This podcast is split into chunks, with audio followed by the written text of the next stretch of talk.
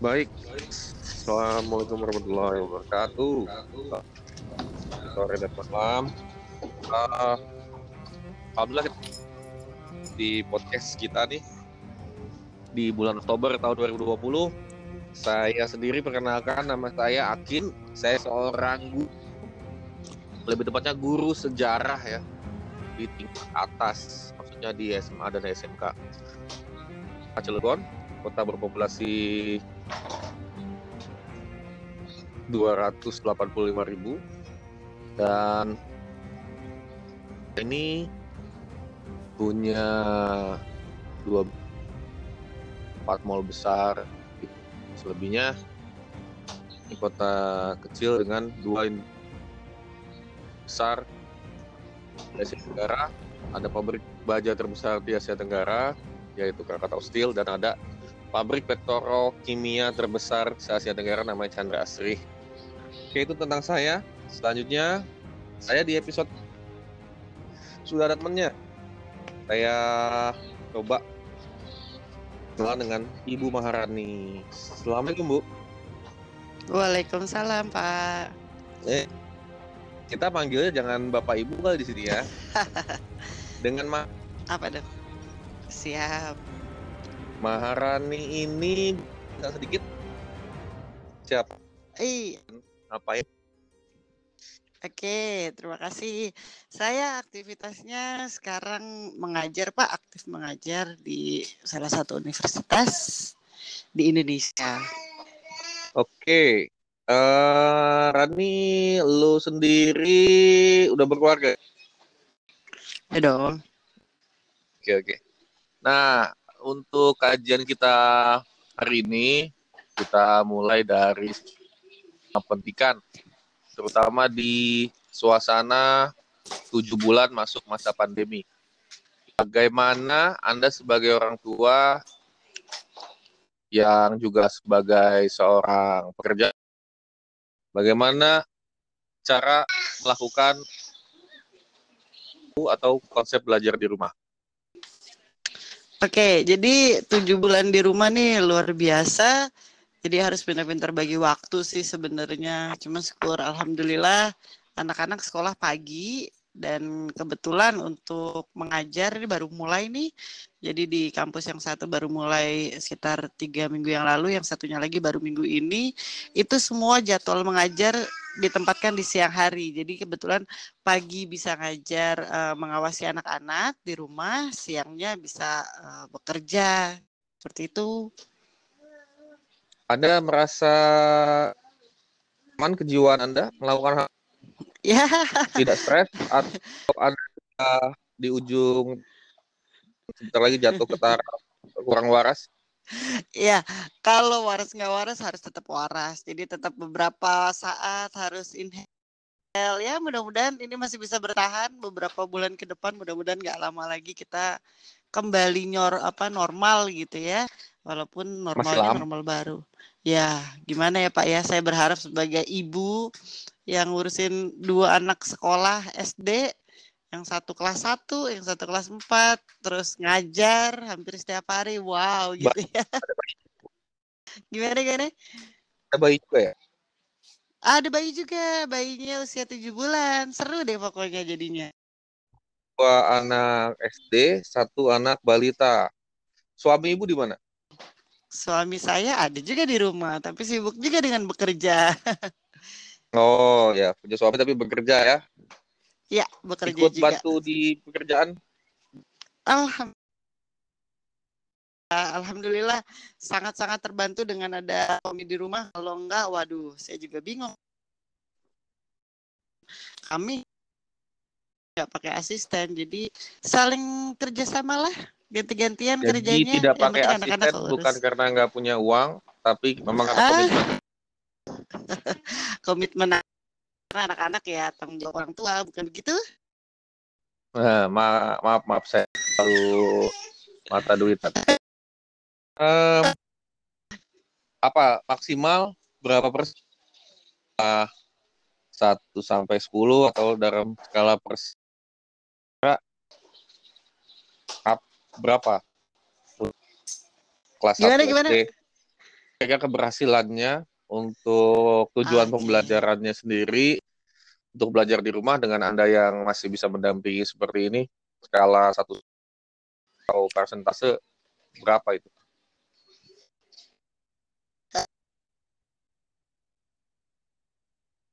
Gimana? Hmm, ya, Lanjut. tingkat ya ya ya. Jadi tingkat keberhasilan pelajarannya sih ada, ada di angka 90-an lah ya. Saya sih optimis sih gitu. Jadi artinya anak-anak bisa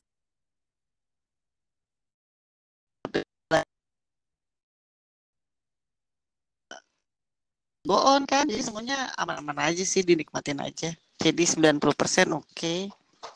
Oke, eh, cara belajar itu gimana Bu? Eh, ada tugas pasti dari grup WhatsApp, ada tugas pasti dari YouTube, dan bagaimana caranya itu? Iya, kebetulan variatif banget sih di sekolah anak saya ini. Jadi pembelajaran setiap hari pasti ada Zoom, sudah pasti supaya anak-anak bisa kontrol, guru juga bisa bagaimana bagaimana pembelajaran masing-masing anak. Cuma di samping Zoom juga ada video-video pe- ino- sekolahnya membuat video eh, tema, kemudian ada Google Form. Jadi sangat variatif sih. Ada untuk seni budayanya juga kolase, membuat eh, apa namanya kerajinan dan yang lain-lain sih. Jadi anak-anak juga bisa dikatakan nggak bosen dan bisa kekejar juga tugasnya. Jadi sebelum eh, jam 12 mayoritas sih semua tugas sudah selesai sih kecuali memang untuk tugas-tugas tertentu yang butuh waktu lebih lama. Gitu sih. Nah, itu tadi kan Anda bilang budaya, ada pelajaran yang lain. Nah, itu kan dari guru. Anda kan diri Anda di di sebagai pendamping itu bagaimana? Oh ya, jadi ya terutama untuk yang kelas 1 sih sebagai contoh gitu ya, untuk kemampuan membacanya mungkin mas- ya kita dampingin sih gitu. Jadi ayo disemangatin untuk membaca, ayo baca buku ini, baca buku itu gitu. Jadi didampingi. Salah satu Oh iya, sudah, sudah, sudah harus baca.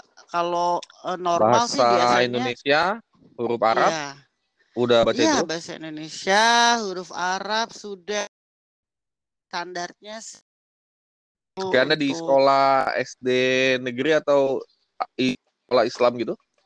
eh terpadu di sekolah dasar Islam Terpadu. Oke, oke, oke. Iya. Jadi kalau misalnya, eh, eh Anda Islamnya Sunni Syiah gitu, Anda jawabnya, ah saya Islam terpadu. Wah, Islam terpadu baru lagi. Jadi buat Ya, para ya, ya. Terpadu itu bukan satu mazhab, bukan satu pemikiran pemikiran Islam ya. Islam terpadu itu adalah itu konsep pendidikan sekolah umum juga menyertakan muatan-muatan agama di dalam kurikulum.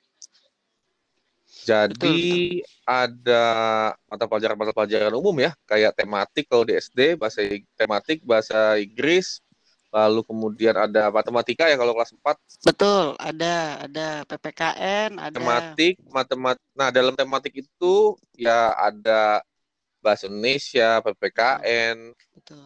kemudian IPA ya. IPS, Luar itu di kelas 4 udah ada PJOK guru sendiri ya. Terus betul. kemudian matematika guru sendiri Matematika dan sendiri. bahasa Inggris guru sendiri. Betul, betul, betul Jadi itu. di tadi kan buat yang orang pendidikan baca-baca atau tahu tentang ada di SD itu dibagi kelas rendah dan kelas tinggi. Tinggi. Kelas rendah itu kelas 1 2 3, kelas tinggi itu 4 5 6. Kelas 4 5 6 itu sudah ada khusus untuk bahasa Inggris, matematika dan PJOK ya. PJOK, betul. Betul. Kalau kelas 3 PJOK udah sendiri ya kalau nggak salah ya? Ah, enggak, PJOK masih dipegang guru yang sama dengan tematik sih. Oke, Jadi oke. masih include ya. Oke.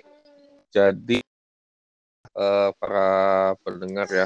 Hmm, kita bayangin waktu SD mungkin SD di Cikareng, Anda SD di Cipaka Putih atau pun kita agama ada sendiri ya dulu ya. Terus ada guru PJOK di waktu zaman generasi tahun 90-an yang mungkin lahir tahun 1983 sampai 1988 gitu ya.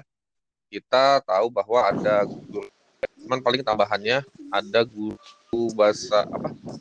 Bahasa Inggris, bahasa Arab juga ada Ah, sih. matematika. Nah, yang Ah, adalah matematika ada. ada guru matematika sendiri dan buat lebih memperkenalkan anak terhadap konsep-konsep matematika seperti pecahan. Nah, saya pikir cukup di sini obrol-obrol seriusnya. Coba kita kasih tebak-tebakan buat Maharani. Ini main cepet-cepetan jawab ya. Waduh, oke. Eh, Ada lima pertanyaan yang akan kita tanyakan. Jawabnya nggak boleh lama. Eh, jawabnya eh, spontan aja. Spontan aja. Dan itu akan mencerminkan kepribadian Oke. Anda. Waduh, bahaya. Oke. Oke. Sip. ya. Jalan-jalan Hmm. ke pantai atau jalan-jalan ke gunung? Gunung, So, jamaah di masjid atau sholat di rumah? rumah, An atau jaring? anak. Duh, oke. Krisdayanti atau Asanti? Asanti, Indomie rebus atau goreng pastinya. Oke, terima kasih Bu Marani. Eh, Oke. sampai kita ketemu lagi. Ada pertanyaan buat saya? Eh, enggak, enggak, enggak. Nanti siapa tahu saya diundang lagi ke sini. Terima kasih ya. Oke, terima kasih. Selamat pagi, sore, dan malam buat semuanya. Kita ketemu lagi berikutnya. Ciao. Assalamualaikum.